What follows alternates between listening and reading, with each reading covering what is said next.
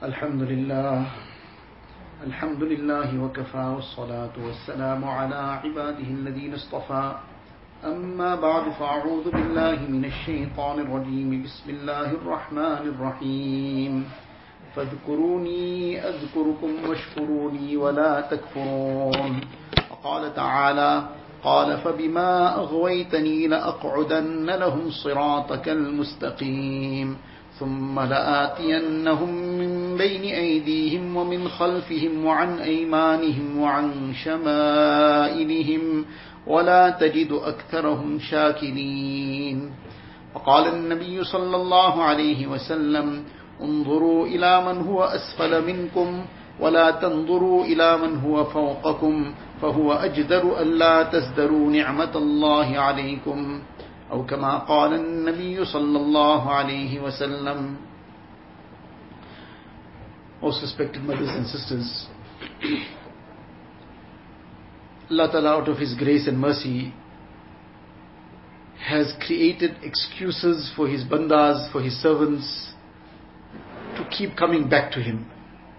In this dunya, in this life that we get involved in, in terms of the day-to-day things of our day-to-day life, the occupations, the engagements of day and night, we sometimes tend to forget what our destination is, what our direction is, while the belief is there that we are all headed to the akhirat, we are all on a journey, we will one day, and Allah knows best how soon, it could be any time, it could be today, it could be tomorrow, it could be sometime later, but one day, every person is going to be leaving this dunya and moving on in the journey to the qabr, and thereafter the day of qiyamah, when we will have to answer for our deeds.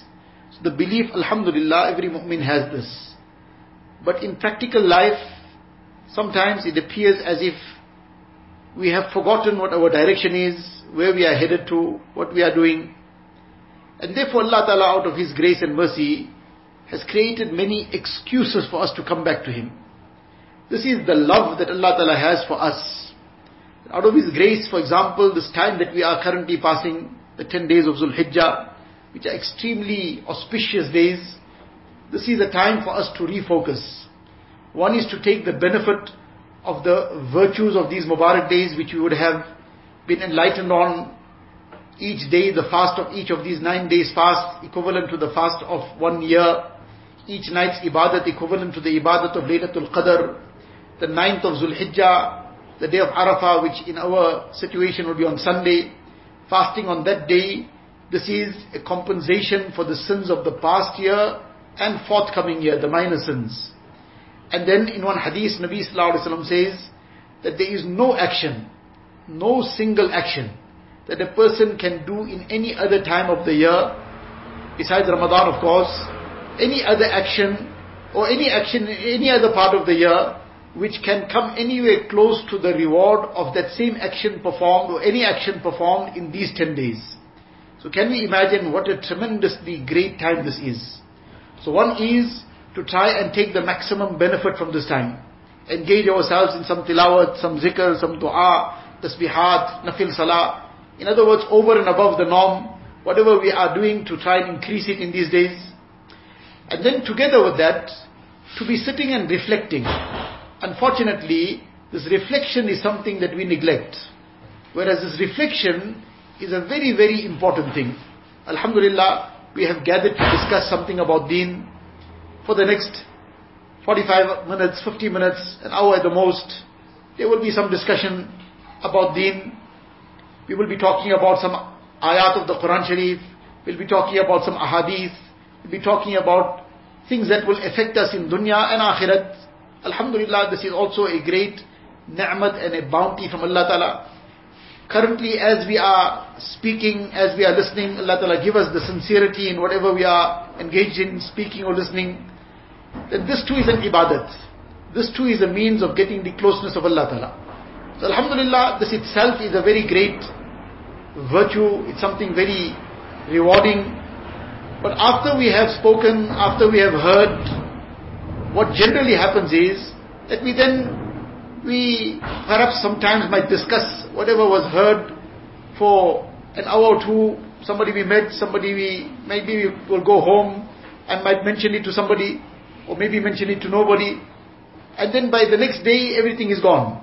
By the next day, there's a very, very vague, some recollection of what was discussed maybe, and that's it. Thereafter, it's all back to normal, as we call it, and that's the end of the story. Whereas, this should not be the case. And why does this happen in that manner? That in a very short while, everything is then cleaned out and cleared out, illa mashallah. It is because one vital thing doesn't take place. What is the vital thing? When a person eats something, so mashallah the person is eating, he's chewing the food, then he's swallowing it, and then on top of that, he has probably eaten certain things which might be very healthy also. So all these things are an important part of the process for his nourishment. But after all that food was consumed, the very important thing is that the digestive system has to now do its job. Merely consuming, eating, chewing, and putting it down into the belly is not the end of the job. That's a very, very important part of it. But the next step and the next part of the process, which is the digestion, if the digestive system doesn't do its job, then all the time spent, all the money spent, now a person took so much of effort to prepare that food, and that food was mashallah presented in such a wonderful way, there was so much of cost involved in it, sometimes the person has gone out of his way to go and buy it from some far off place, and then the lady of the house took so much of time and effort to prepare it, and then it was all so much of pain was taken to present it in a very, very presentable way, attractive way. MashaAllah, all that was done. Now, after all that was done, if this digestive, then the person took the time to come, to sit down, to eat, to chew the food, to swallow it. But now if this digestive system, which works very silently, there's no noise about it, going to buy it and eat it and cook it and all these things has a lot of hustle and bustle. It has a lot of uh, sometimes sound and fury. This digestion, very, very silent. Nobody can know what's going on. But if this digestion doesn't take place, if this digestive system doesn't do its job, all whatever happened prior to that just gets by the way. It's all finished and gone without any benefit. So while all this was necessary, but the crucial part was the digestion. And now that the digestion has taken place, which happens very silently, now the nourishment goes into every vein of the body. Every pore is nourished. Every hair is nourished. And the entire body benefits from what went into the stomach. So what is the thing that caused this next step to happen and transform all the effort that was made into something beneficial was this digestion. So likewise, the ruhani meal that we have, the spiritual meal that we have, in the terms of dini discourse, talks, some talim that takes place, whether it's a talim that takes place for the men in the masjid, the talim that takes place in the home for the, with the families, whether it is some, whatever nasihat somebody has given us. So all these things, this is the ruhani meal, the spiritual meal. But the spiritual meal, there's one very vital thing for it to become nourishment. And that is the digestion of it. And how, what is the digestive system of this spiritual meal? The digestive system of that is reflection. That just as the digestion in the body works very silently, having heard some talk of deen, having heard some nasihat, or sat down in the talim, etc., then a person takes even sometimes just a few minutes. The talk was maybe a whole hour long. But we took two, three minutes to sit down quietly and reflect and ponder. What was said? What of this applies to me? What am I lacking that I need to improve on? What should I be correcting in my life? Now this very, very simple pondering in this way. But this simple pondering is a digestion. And what was not achieved at that point in time, much is achieved, but the extent to which was not achieved in that entire duration of that one hour, that now will be achieved in that few minutes of reflection and pondering over what was heard in one hour. So this is a very crucial thing which we unfortunately neglect and what we should start doing as a standard practice after having heard any nasihat, having sat in any talim, having been listening to any talk or discourse from the authentic ulama kiram, etc. So the thing to do is this reflection, this fikr, and this reflection in the correct manner. So inshallah, with the fazl of Allah Ta'ala, with His tawfiq, we'll be discussing certain things. The crucial thing is, after the discussion is over, sometime in the course of this afternoon, or latest this evening, to give ourselves two, three minutes. But the two, three minutes to very, very uh, deeply reflect upon what the discussion was all about, what have we decided to do about what we have heard, what uh, convictions we have now brought into our hearts, what resolutions we have made, and inshallah we'll see how this will become a catalyst to move forward. So in any case, the first thing that we discussed was already that the virtues of this part of the time that we are passing, these first 10 days of Zulhijjah, which we would have heard in many other nasihats that were given to us perhaps previously. So the thing is now, how much effort have we made to try and maximize the rewards and the benefits and bounties of these days? The day of Arafah will come, there's so much to do on that day, so much to gain on that day. Then the night of Eid will come. The night of Eid, this is a very great night. Unfortunately, this is often just whiled away but in the Hadith Sharif, Nabi Islam says that the person who will keep the night of Eid alive, meaning the person who will make ibadat on the night of Eid, that that person's heart will stay alive on the day when hearts will die. One meaning of this is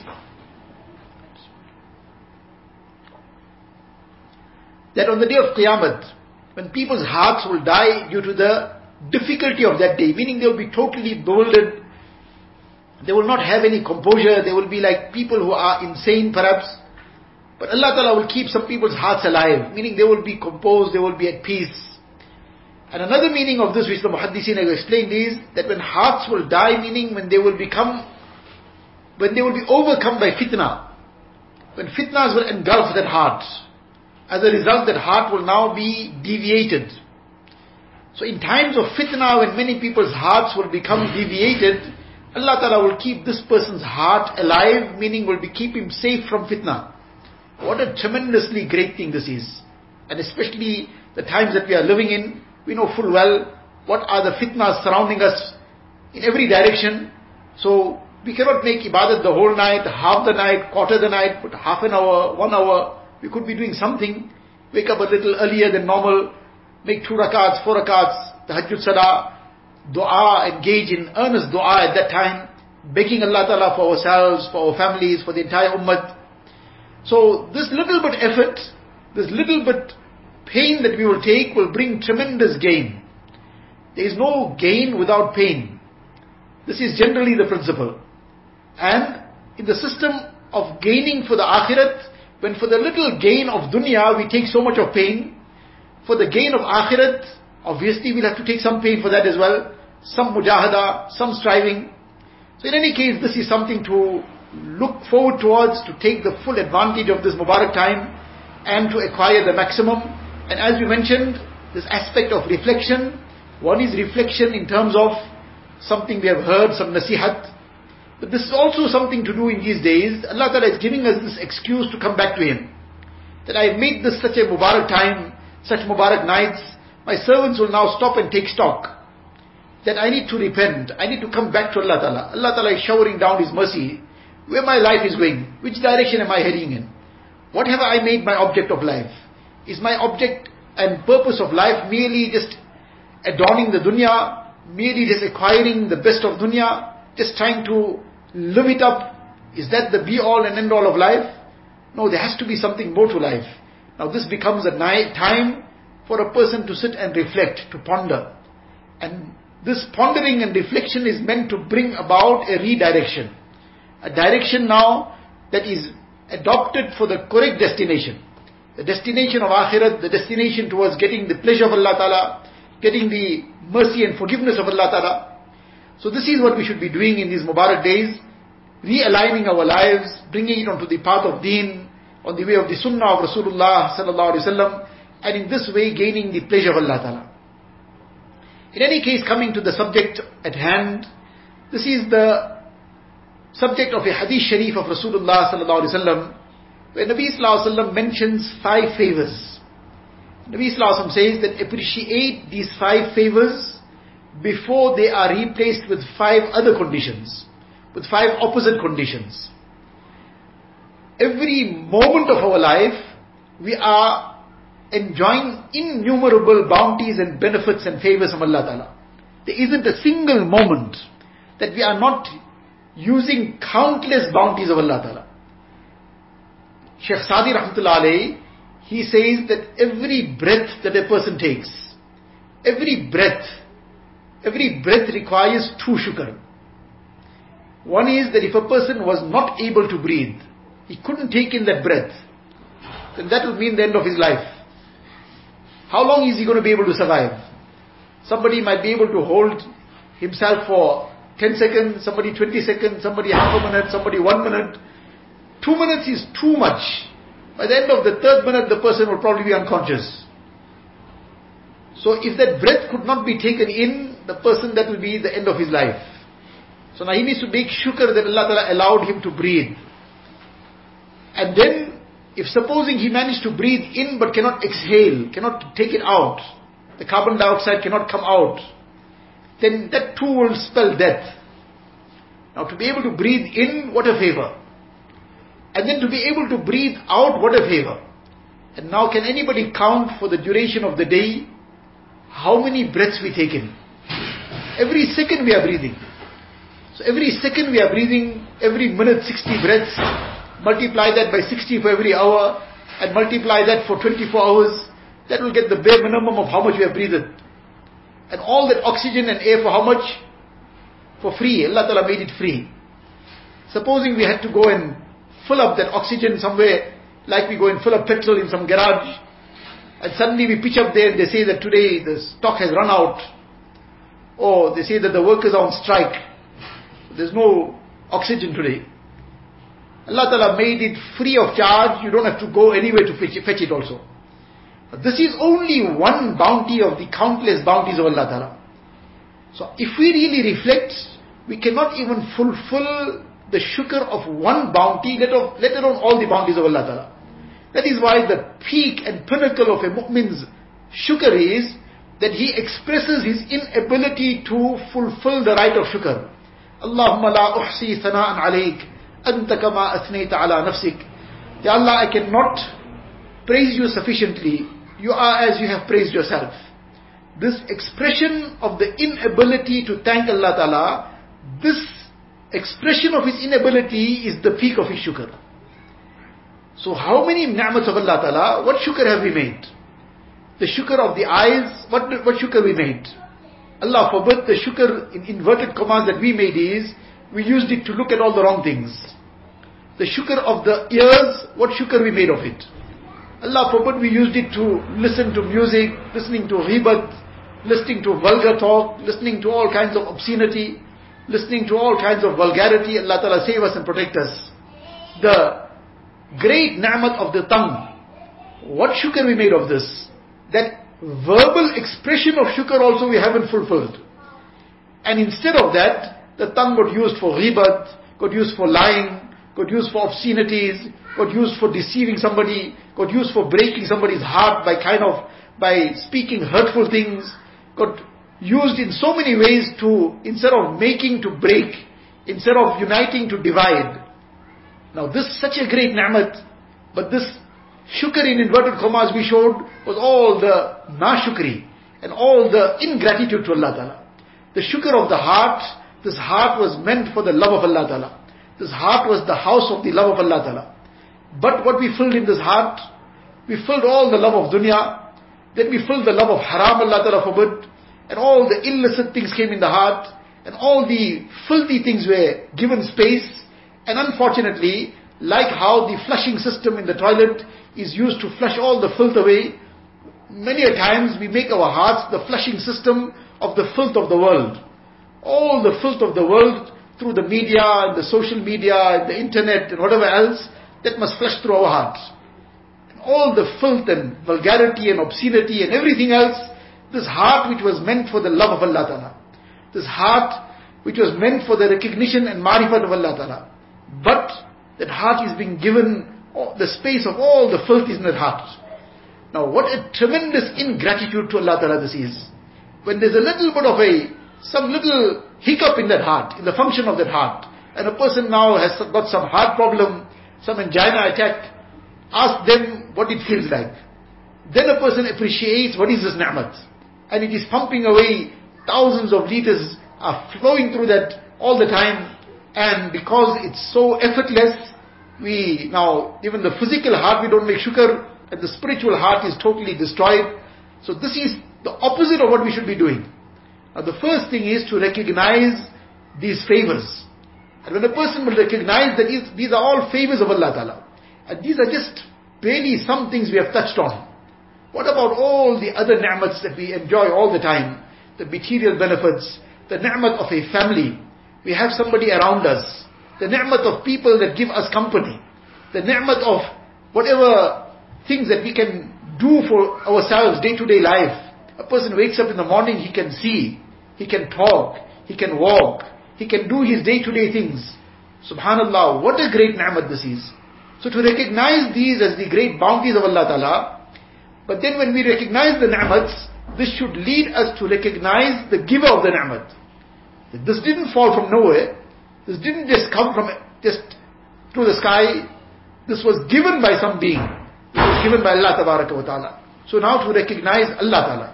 And when Allah Ta'ala has been so beneficent upon us, so kind upon us, what does it require now? And somebody gave us a small little gift. People have gone for Hajj now. Somebody comes back with some kajur, some zamzam. We feel so grateful. And somebody together with the kajur and zamzam, they brought some scarf along as well. Somebody brought something. Now we feel indebted to the person. And now we, next time there's something we want to now call that person. There's a function in my house. This person brought a gift for me. So I have to invite him. We feel so indebted. For that one item which was hardly worth much. But that one scarf which was worth a few riyals, we feel indebted. And we should be, we should be grateful obviously. Allah Ta'ala blessed us everything. So now to recognize the giver and what is the recognition that now we become obedient to Allah Ta'ala. That is the true shukr. That is the reality of gratitude and shukr. That now that turns into obedience. That turns into subservience to Allah Ta'ala.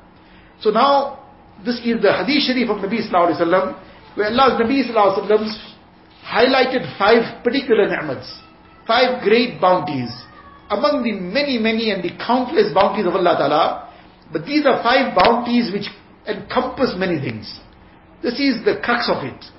And if we can truly appreciate these five bounties, then the rest of it inshallah will become something very easy for us to be able to appreciate and to truly make shukr for it. So in this hadith sharif, Nabi sallallahu alaihi wasallam addressed one person and he said to him that اغتنم خمسا قبل خمس that treasure five things before five other conditions come in its place. Treasure five great bounties and ni'mas of Allah Ta'ala before they are replaced by the opposite of it. What are these five favors? The first thing that Nabi Sallallahu Alaihi Wasallam says to the person is, Shababaka qabla haramik appreciate your youth before old age comes. Now youth doesn't last forever. Many a person doesn't see beyond the youth also. Many a person is gone in their youth. And those who live beyond that, then they will live beyond that but the youth won't be there. The youth will be transformed into old age then. And when the old age comes, now that vigor, that strength, that drive that was there in one's youth, that is not possible anymore. Now the person has weakened, the person cannot do as much. So that time that was available, that time that was, it was possible to do much for the akhirat. It was possible to really serve Allah Ta'ala, to do much for the deen of Allah Ta'ala. That time is gone now. So to treasure one's youth, this doesn't mean now that now a person treasures the youth to make the best of life in terms of na'uzubillah haram. That is destroying youth, that's not treasuring it. Destroying youth is to use it in a way that will earn the displeasure of Allah Ta'ala. But treasuring that youth is to now dedicate that youth for Allah Ta'ala's pleasure. In the Hadith Sharif, Nabi Sallallahu Alaihi Wasallam says that there are four categories of people who will be under the, seven categories of people who will be under the shade of the Arsh of Allah Ta'ala on the day of Qiyamah. That day when people will be drowning in their perspiration because the sun will be just over their heads. And Allah Ta'ala will bless seven categories of people with the benefit of being in the shade of His Arsh which will be a very, very great bounty on that day. And among these seven categories of people, what Nabi Sallallahu Alaihi Wasallam explains, وَشَابٌ نَشَأَ فِي عِبَادَةِ اللَّهِ عَزَّ وَجَلَ that young person who has grown up in the obedience of Allah Ta'ala, in the worship of Allah Ta'ala, in the obedience of Allah Ta'ala. Now this is so beloved to Allah Ta'ala, that that time of a person's life, when all that strength was there, the vigor was there, not only that, all the temptations were there all the various temptations which were dragging and which were tugging in every direction, which were appearing to seem that they will tear a person apart he doesn't give in to it. But in the midst of all this, this young person remained steadfast. This young person said, I am not wavering.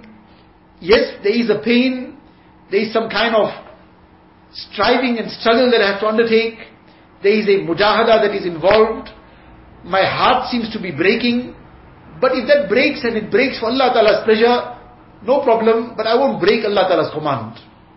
Now this young person who remained firm, who remained steadfast, who took the lesson of Qurbani.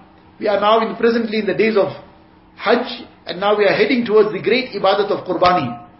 And inshallah, many of us will perhaps personally be performing the Qurbani, Obviously, if we are going to be personally performing the Qurbani, we should be very clear and very sure about it that the laws of hijab, etc., are not being compromised.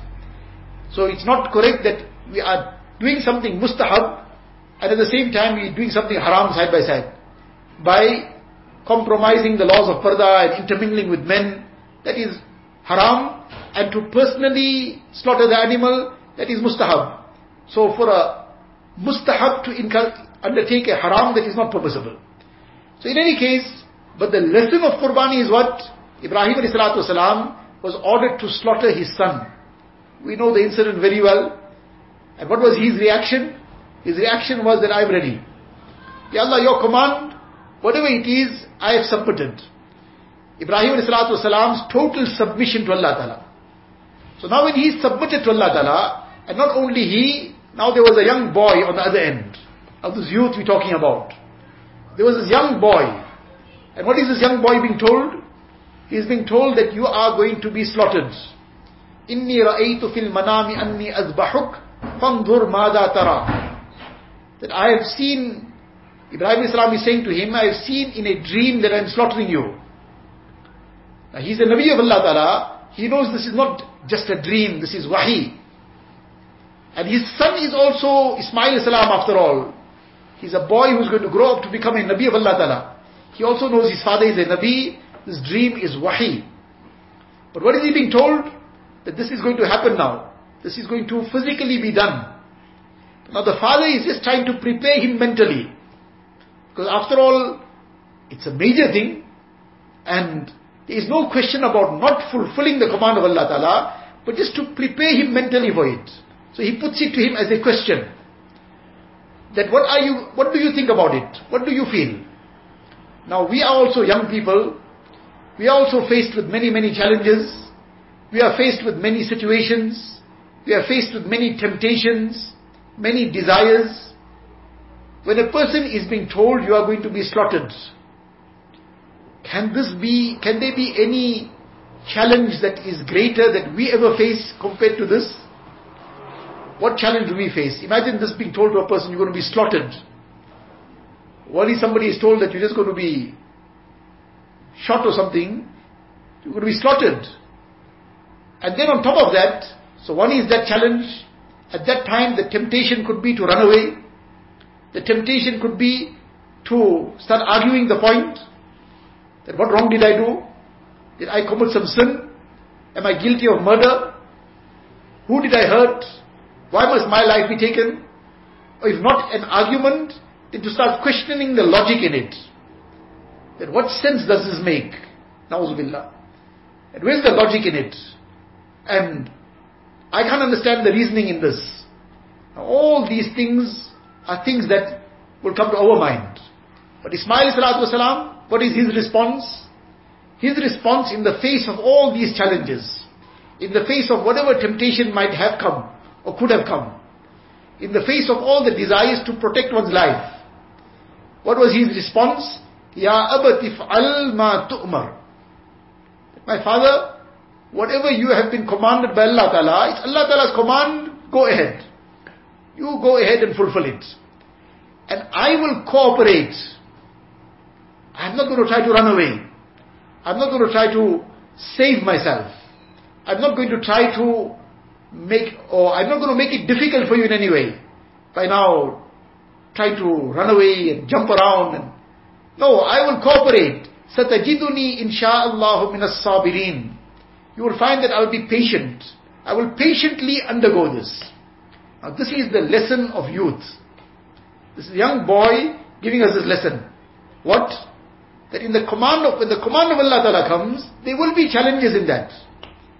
That a person now, on the one side, his heart is tugging in a different direction. The heart, the temptation is pulling the heart to look at some haram. The temptation is pulling the heart to be typing an illicit message. The temptation is pulling the heart to get onto all the haram social media. The temptation is pulling the heart to listen to some music. It's pulling the heart to now make some ghibat, or to listen to ghibat, to speak some lie, to go to some haram place, to get involved in some illicit chat. All these things now the heart is going to be tugging. But at the same time, it's Allah Ta'ala's command. Allah Ta'ala's command, وَقُلْ لِلْمُؤْمِنَاتِ يَغْضُضْنَ مِنْ أَبْصَارِهِنْ And say to the believing woman, that they must lower their gazes, that they must have haya and modesty and shame. They must never compromise their haya for anything. Unfortunately, there is a calculated effort to destroy the haya of the Muslims. Because the enemies have understood full well that this is the protection. And if this protection is torn down, then there's no problem. Then everything is easy. And this is what has happened in so many communities, Allah forbid, that first the haya was torn down.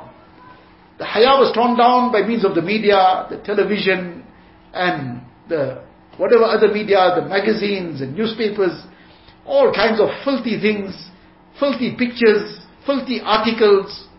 And now when people are reading this, people are looking at these things, then all kinds of terrible haya destroying scenes, which the whole family is sitting jointly and watching. So what is the end result of that? The end result is that haya becomes torn down. Haya is torn down. And when haya is torn down, then it's like a car that can move at a tremendous speed. But the brakes have been removed. Now the potential is there for the car to drive at 200 kilometers an hour. So now, when that the potential is there, at some stage it's going to drive at 100, drive at 120, maybe 150, sometimes it'll hit 200 too. But even if it's driving at 100, if it's driving at 50 kilometers also, but it has to stop from time to time. But this car has got no brakes. So though the potential is 200 kilometers, it's going at 50 kilometers an hour too, but if there's no brakes, what's going to happen? It's going to crash. So likewise, this insan, he has naturally various feelings, various desires. His insan, Allah Ta'ala created him with that. Allah Ta'ala created him with the brakes of haya. That look, when the eyes are going to be tempted to look in some direction, haya must bring the eyes low. When the heart is going to be tempted to talk to some, get into some illicit chat, then haya must hold that hand back. When the heart is going to be tempted to listen to some wrong, then haya must keep the ears close to it. And likewise, when the person is being tempted to go to some haram place, to go and meet somebody in a haram way, and whatever else carries on Allah forbid, or to dress in a haram way, to dress in an immoral manner, unfortunately, these definitions change with the passing of time. In this time and age, if somebody has to be asked what is immoral, so one person was giving a synopsis of this, that turn it around the other way and ask somebody in certain communities, ask a woman what is modesty. So she will now explain what is modesty in her context now. And her definition of modesty would be, it was wear a scarf. But that is it. Wear a scarf, the hair is uh, sticking out from every direction, and together with that, as long as she's wearing a scarf and she's wearing a knee-length dress, that even if she doesn't have an izar, a pants, then too she's very modest. Why? Because she's wearing a scarf on her head and she's got a knee-length dress. And now she's walking around down the street in that manner. In her context and in her definition, she's very modest. There are many communities like this in the world. Now that is the definition how it has been distorted. Likewise, when we talk about immoral dressing, the whole definition of what is immoral has become distorted. What many a person nowadays will regard as what we will, the word that is often just used to describe many things, that's okay. It's okay, it's fine. What we will call okay, if we had to take it, let alone taking it all the way back to the Sahabiyat, because they might get an immediate heart attack if they were alive, they would get an immediate heart attack and pass away. Let alone taking it so far back, if we just take it maybe a few generations up, our grandparents or maybe great grandparents, just up there. If they had to just suddenly come alive to see how everything going, and they see how their granddaughters are dressed, they too will get a heart attack and go back where they came from. Because the whole, def- and whereas the granddaughter is going to be asked, she's saying, no, this is very good, this is fine. Why? Because with pass- passing of time, the haya has dropped. So the whole standard of haya has been compromised to such an extent that what is immoral has become regarded as fine. What is very immoral, that is regarded as little but bad. And what is good, that is regarded as outdated. That is regarded as out of style. If somebody dresses truly modestly, like how our grandmothers dress for example, if somebody dresses truly modestly today, then somebody will probably taunt her that you are looking like my great granny's elder sister. So now this will be the kind of taunt you will hear. But what has happened? It is the standard of haya that has gone really low, as a result of which everything is now being looked at in a different eye, from the Western concept, and the Western style. So what we are talking about is, we digressed on this topic, that Allah Ta'ala has given this inbuilt brakes in this insan, this aspect of haya. And this haya is the brakes that will protect this car from crashing everywhere. Now when this haya has been taken out, then let alone the full potential of 200 kilometers, 50 kilometers is very dangerous because it can't stop. Now the brakes have been taken out, haya is gone. So now the slightest thing, the slightest temptation and the person has been swept away. The person was now checking something on the phone. Many people write up and they, they say, well I was just gone to check something, something whatever, totally innocent and something else just flashed on the screen and before I knew it I was gone. Before I knew it, I was swept away. And then the next thing, I, one thing led to another, and I got caught up in one haram after the other. Now the person's marriage is on the rocks. The person's whole izzat is down the drain. And what not happens? Iman has already been affected tremendously. And the person's haya and akhlaq is gone. And everything is now on the brink of collapse. But that haya, had it been to the peak, to start off with, a person will avoid very, very dangerous situations. The person won't go into muddy terrain. Because in muddy terrain, even an elephant can slip. Person will stay far away. So, that will be the precaution the person will take. So in any case, the issue is this haya has to be guarded very jealously. And very, very well. Keeping out all the things that destroy haya, keeping it out of our lives, keeping it out of our homes. And looking after the haya of our children, the haya of our daughters and sons the haya of ourselves, our families. So this youth that Allah Ta'ala has blessed, now this person in her youth, she is restraining herself, that come what may. Whatever temptation comes, my heart breaks, I'm ready to break it. Like Ismail salam was ready to be slaughtered. But he said, I won't allow the command of Allah Ta'ala to be left aside. Doesn't matter, my throat gets cut, my life gets, I, my life is gone, but Allah Ta'ala's command must be upheld. So likewise, this young person is saying, my heart breaks, let it break. But Allah Ta'ala's command mustn't break. Allah Ta'ala loves this tremendously. Now a person who has lived their youth in this way, then the rest of life inshallah will be an even better situation. And Allah forbid something happened in the past, it's never too late. All we need to do is turn sincerely to Allah Ta'ala in sincere tawbah, istighfar, with a firm commitment for the way forward. And inshallah Allah Ta'ala out of His grace and mercy will forgive us. So the first thing is this aspect of youth. Looking after this youth, being very conscious of how we conduct ourselves, how we, what we do, where we go. These are all the things that affect us. The very crucial thing is our company. The company either will make one or break one. The person is in pious company, good company, company that is inclined towards righteousness, then this will rub off. And a person is in company of people who are all sitting with their phones, all here and there, people who are talking about only things which lead towards sin. People are discussing who their contacts are nowadays and what they've got on so-called Instagram. Allah forbid all these, all these tools of fitna. The Facebook and all the other social media. The Facebook is actually de-Facebook. People actually deface themselves on this. And they disgrace themselves. But this is the, the way shaitan works. That shaitan makes a person first lose his thinking and then makes him do things which are absurd and then makes him proud over, over his absurdity. He feels very happy about it. Now this is like that incident one person went to uh, live in some place and everybody there he found a very strange thing. It's a story with the moral, just for the moral. Everybody's nose was chopped at the tip of the nose was chopped. Now what a kind of thing it looks like. Everybody, the person's nose is chopped at the tip. Very strange, very ajib, and disfiguring the person. But now everybody was like that. One person came with a normal nose. So they all started laughing at him. And now eventually he couldn't take it anymore, so he went and clipped his nose off also. Now he's feeling normal now.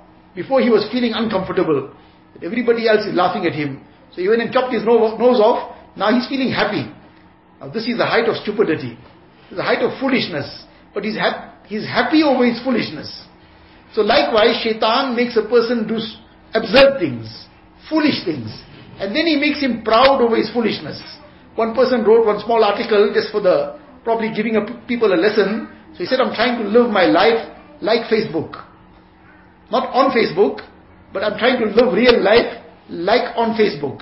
So what is that meaning? He says, well every evening I'm going around to the neighbors, I'm telling them what I did for the day, what I ate, and I'm showing them pictures of my dog and my cat and uh, the argument I had with my wife, I'm mentioning that to them, then I'm standing on the road and telling passers-by.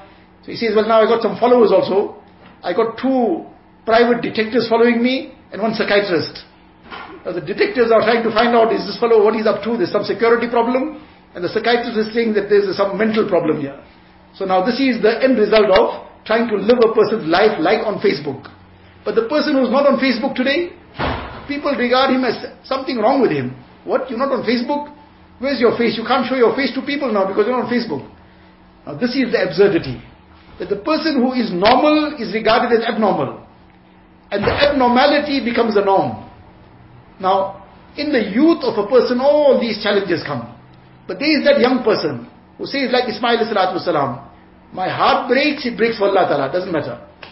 But I won't break Allah Ta'ala's command. I won't compromise the way of Rasulullah Sallallahu Alaihi Wasallam.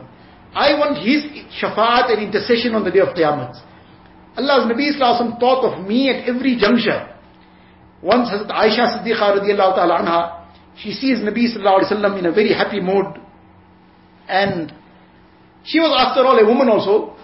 And like any woman, she sees the husband in a happy mood. So she says that, feels that this is the time to ask.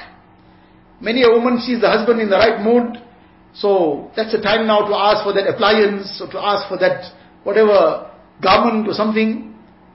So she also saw Nabi Sallallahu in a very good mood. He was always obviously the height of akhlaq, but he was very cheerful that day. So she asked for something. And what did she ask for? she didn't ask for the things of dunya. She knew better. She asked, Ya, Ya Nabi Allah, make dua for me. She knew the value of dua. We knew the, we know the value of the material things. We know the value of all the accessories and appliances, and then those things are fine, that it still helps a person. Then we know the value of all the adornments, and let alone all these things, and even crossing the line of halal, even the haram things. So we know the value of all these things, whereas much of it is destruction. There's no value in it. Aisha radiallahu anha knew the value of dua. So she asked Nabi sallallahu for dua. So Nabi sallallahu made dua for her. اللهم اغفر لعائشة ما تقدم من ذنبها وما تأخر وما أسرت وما أعلنت Oh Allah, forgive all the shortcomings of Aisha, whatever might have happened in the past or in the future openly, secretly, not that there was anything, but this was a dua after all, dua should make. Because Aisha radiallahu knew the value of dua. And when she heard this dua, nowadays if somebody gives us dua, we say Jazakallah, Ameen. And then what next? So you give dua, fine, but what next? Our parents or somebody gives us dua, very good, Jazakallah, but now something else. One friend, whenever we to go and meet him, so others to convey some salams to him. So he go give him the salams. So he say, Walaikum salam. He says, and after that, so what do you mean after that? He said, you brought the light thing and came the salam. What about something heavy to carry and take also? So now likewise, we, the dua, we say Ameen, but the appreciation for the dua is not as much as the appreciation for some material thing. Hazrat Aisha heard this dua, she became so overjoyed. She could not contain herself. She became so overwhelmed and overjoyed with this dua that her head came down into her lap. She was overcome with happiness. Nabi Wasallam observed this and he asked her, Ayasurruki dua ya Aisha? Has my dua made you happy? Does it make you happy, O Aisha? She replied, Yes. Subhanallah, the dua of Rasulullah sallallahu alaihi wasallam, who won't become happy? Nabi sallallahu alaihi wasallam then said to her that, O Aisha, innaha la da'wati li ummati ba'da kulli salatin. That this is the dua I make for my ummah after every salah. The ummah, you and I, we, our families, our children. Nabi sallallahu alaihi wasallam was making dua for us.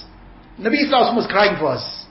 And how are we responding to all his du'as and his crying and his tears and the efforts he made and the hardships he undertook and whatever difficulties he saw his family go through his Sahaba go through, and he tolerated all that and continued to make dua for his ummah.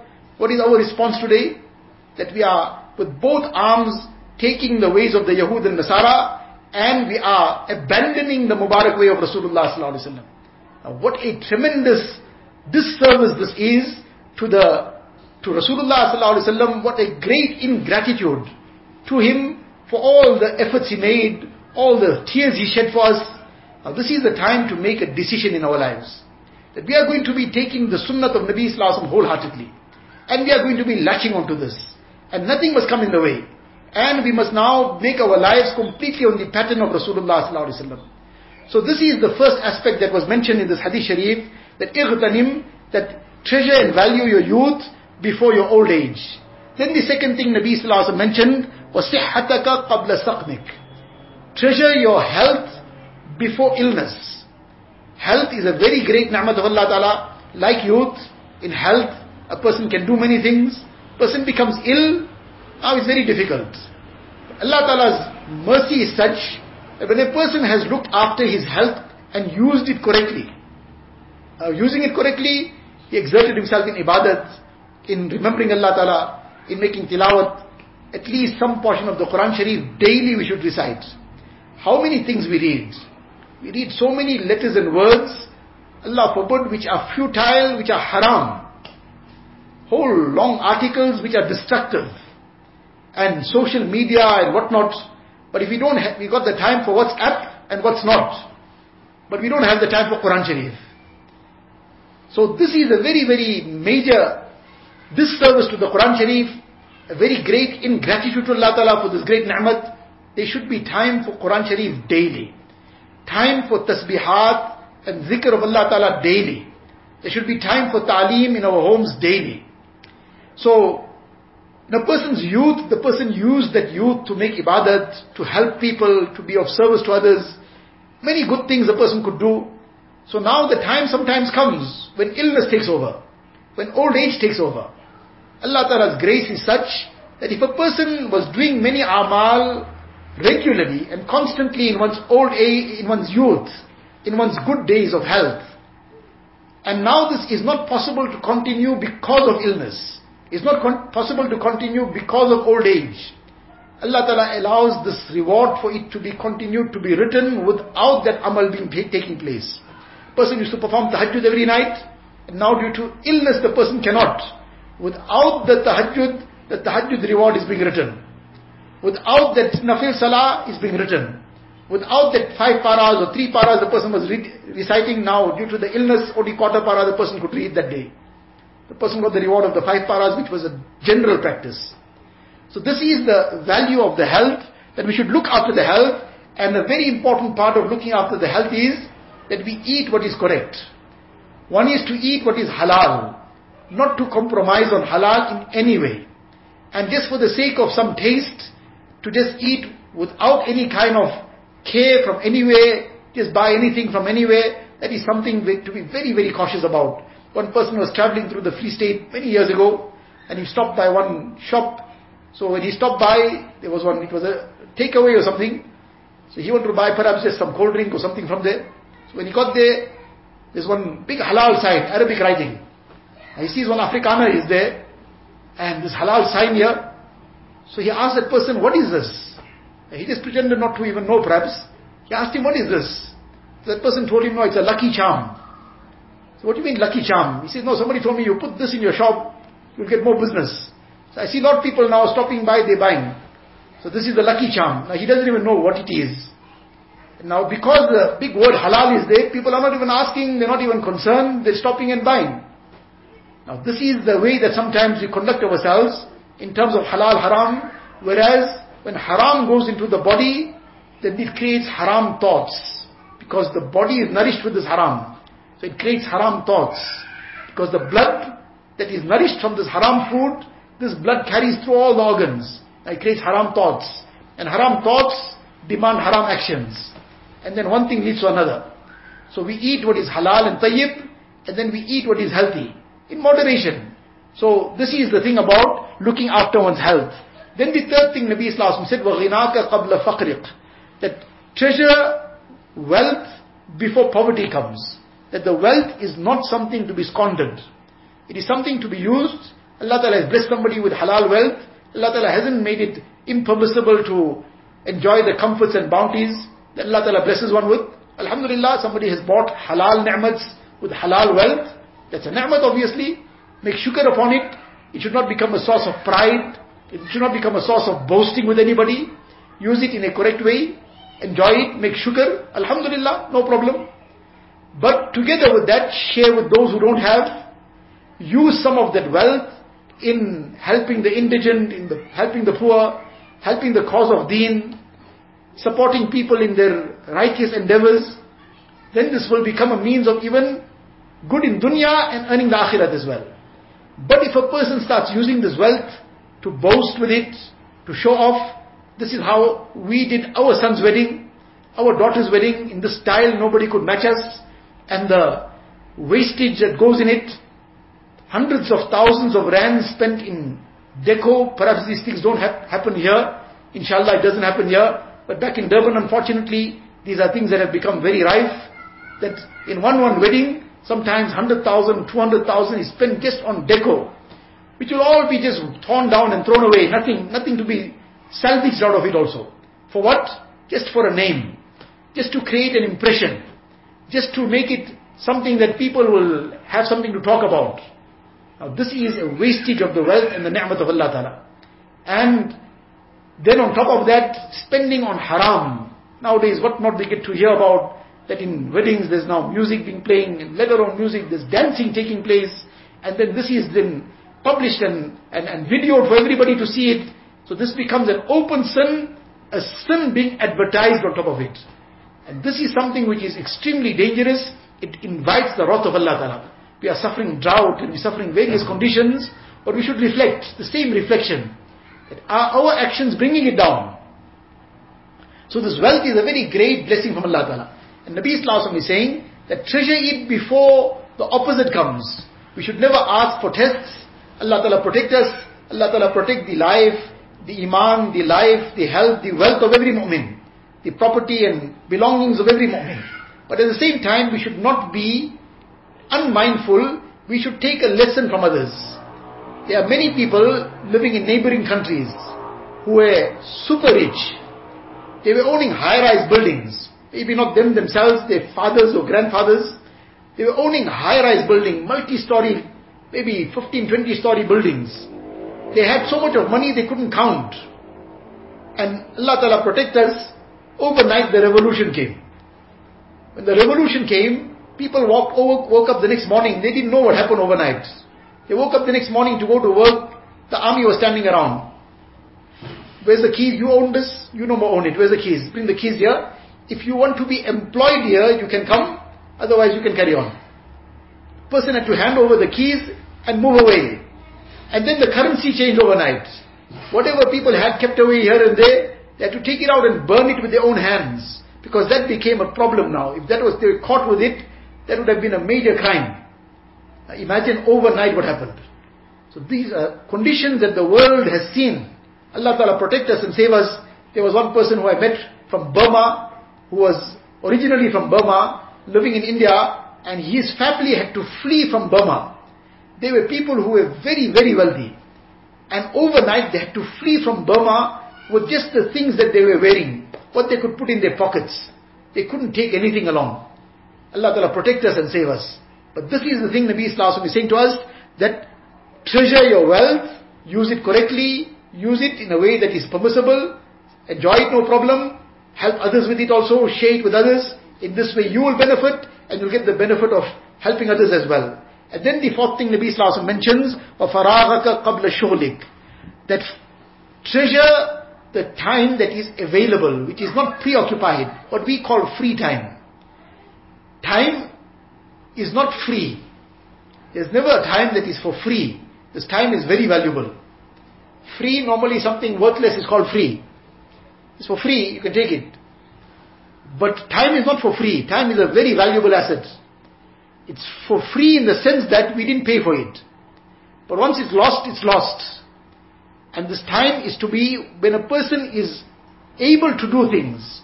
Allah forbid sometimes, can we commit, can we think about people in Syria for example, under the halat and conditions they are in. People in so many African countries people in Afghanistan, people in so many other places. When the halat came and they got so preoccupied, people are sitting in their homes now wondering tomorrow morning where we are going to be able to buy just maybe a few slices of bread. Now this became such a preoccupation. That little medication we need for our child, where to get it from? They became preoccupied with the condition that overcame them. That the most mundane things, the most minor things, which people just take for granted, they don't give it a second thought. It became a, an issue for broad consultation, for making phone calls or trying to, if you can't make a call, to find out who and where will be able to get this one maybe little painkiller. Can we imagine those conditions? Now faraghat refers to a time when Allah Ta'ala has saved one from that kind of situation. He's not preoccupied by the conditions that have overcome him. So Allah Ta'ala, Nabi Islam is saying, appreciate that time.